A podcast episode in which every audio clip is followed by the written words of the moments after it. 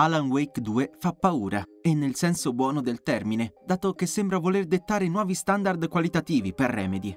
Nel corso della nostra prova del gioco abbiamo parlato niente meno che con Sam Lake e con il game director Kylie Rowley, che ci hanno raccontato molti dettagli su questo ambizioso survival horror. Avventuratevi insieme a noi all'interno di questo incubo videoludico, non prima però di esservi iscritti al canale per supportare il nostro lavoro. Due protagonisti, due ambientazioni, due dimensioni. Il dualismo, ci conferma Sam Lake, è un concetto fondamentale in Alan Wake 2. Lo mettono in luce anche i fratelli Koskela, da noi incontrati nella demo. Sono due gemelli, ma profondamente diversi l'uno dall'altro. È solo un piccolo esempio di come il concetto tornerà più volte nel gioco, anche nei dettagli più nascosti. Già il primo capitolo presentava un contrasto tra due elementi, luce e oscurità, con Alan Wake 2 il team si è spinto ancora oltre e ha aggiunto all'avventura una seconda protagonista. Per il game director Kylie Rowley, l'arrivo di Saga Anderson è servito a rendere il gioco avvicinabile anche da chi non ha familiarità con la serie. La detective del resto è ignara degli eventi accaduti nel primo capitolo. All'inizio la troviamo impegnata a indagare su di una serie di omicidi rituali. Mentre lei gradualmente scopre ciò che è accaduto in passato, anche il giocatore stesso può scoprire o riscoprire quella storia. L'intero incipit di Alan Wake 2 dovrà essere giocato nei panni dell'agente Anderson. Successivamente, il viaggio proseguirà per un po' con Alan, per introdurre le meccaniche di gameplay legate allo scrittore. Da questo punto in avanti si avrà piena libertà di passare da un personaggio all'altro, a seconda delle proprie preferenze. Nelle fasi più avanzate, poi, la convergenza dei due archi narrativi tornerà a limitare l'alternanza tra i coprotagonisti. Il risultato è un'unica storia, che però procede su due binari paralleli, il passaggio da Alan a Saga è molto fluido ed è un aspetto del gameplay di cui il team va fiero. Remedy ha evitato che i cambi di personaggio costringessero il giocatore a familiarizzare di nuovo con il sistema di controllo. Le personalità dei protagonisti si riflettono nelle loro animazioni ed emergono in maniera forte anche nelle fasi di gameplay. Osservando i movimenti di Alan Wake e Saga Anderson, la lontananza tra i due è ben percepibile. L'agente FBI si muove decisa e sicura di sé tra le vie di Watery, mentre lo scrittore arranca in maniera nervosa tra i vicoli del Dark Place.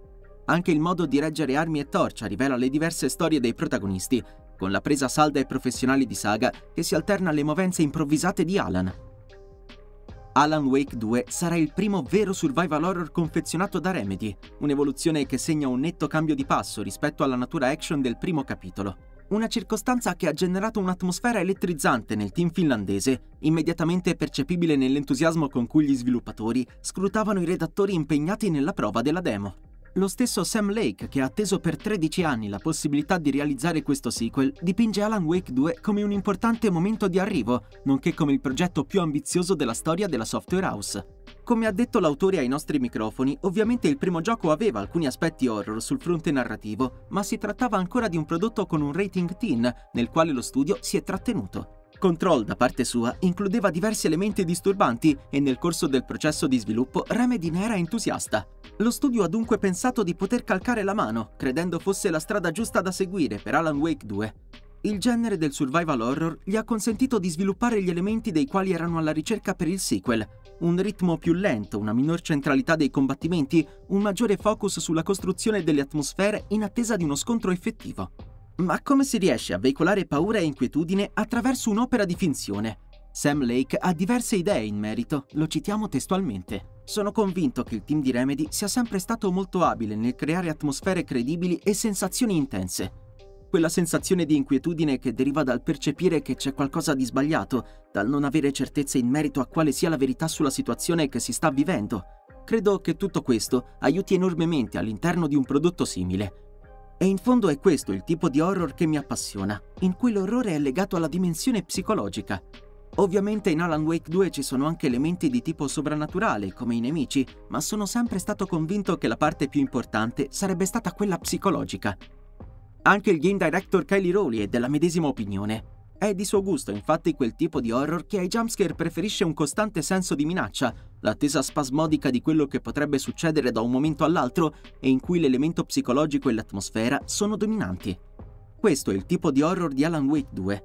In tal senso il team audio sembra aver svolto un gran lavoro. In base a quanto abbiamo potuto provare, il sound design è destinato a giocare un ruolo centrale nell'economia dell'esperienza.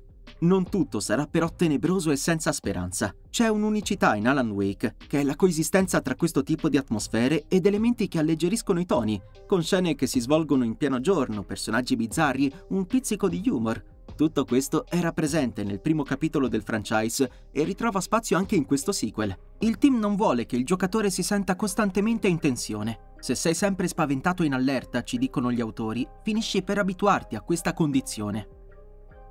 Sam Lake non fa mistero della frustrazione che lo assaliva ogni tentativo fallito di dare vita ad Alan Wake 2. Oggi, tuttavia, il creative director è felice che siano stati necessari oltre dieci anni per riportare in scena lo scrittore. Ciascuna creazione di Remedy è stata infatti fondamentale per arrivare alla forma assunta oggi dal tanto sospirato sequel. Il team ha tratto molto da Quantum Break e Control, in Alan Wake 2 il passaggio a live action ha un senso profondo. Ci sono diversi momenti nel gioco in cui la realtà è instabile ed è difficile capire cosa stia succedendo davvero. E il tutto è acuito nel momento in cui ci si ritrova in una sequenza live action in cui il nostro mondo è una dimensione quasi onirica, più simile a un incubo che a un sogno. L'esperienza con Control ha inoltre influito sul level design di Alan Wake 2, con il team determinato a confezionare un'avventura che non risultasse eccessivamente lineare nella sua struttura.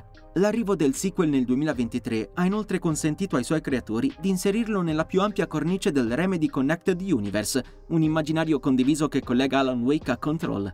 Gli hacki di quest'ultimo sono infatti numerosi all'interno di Alan Wake 2 e vanno ben oltre semplici easter egg o allusioni.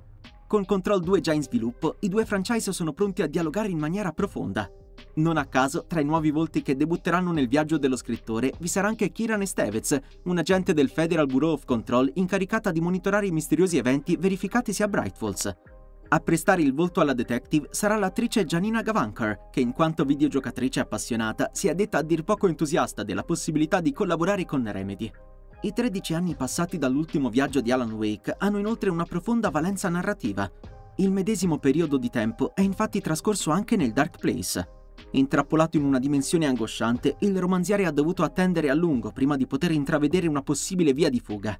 Una circostanza che ha ovviamente influito sulla psiche del personaggio, che si presenterà profondamente mutato rispetto al precedente titolo del team finlandese. Sam Lake ci ha spiegato che Alan si trova in un luogo profondamente oscuro all'interno della sua mente. La situazione è stata ed è estremamente difficile per lui. Avremo degli scorci di quello che è stato il suo percorso, ma è evidente che nel complesso la sua condizione è peggiorata. Dimentica con frequenza gli avvenimenti ed è costretto a reinterpretare costantemente la situazione all'interno del Dark Place. In un certo modo, conclude il creative director, si affronta un viaggio psicologico all'interno della sua mente, nel quale ci si rende conto che Alan non è in sé. Le persone che hanno giocato il primo capitolo si renderanno immediatamente conto che Alan è leggermente cambiato, non è più la stessa persona di prima.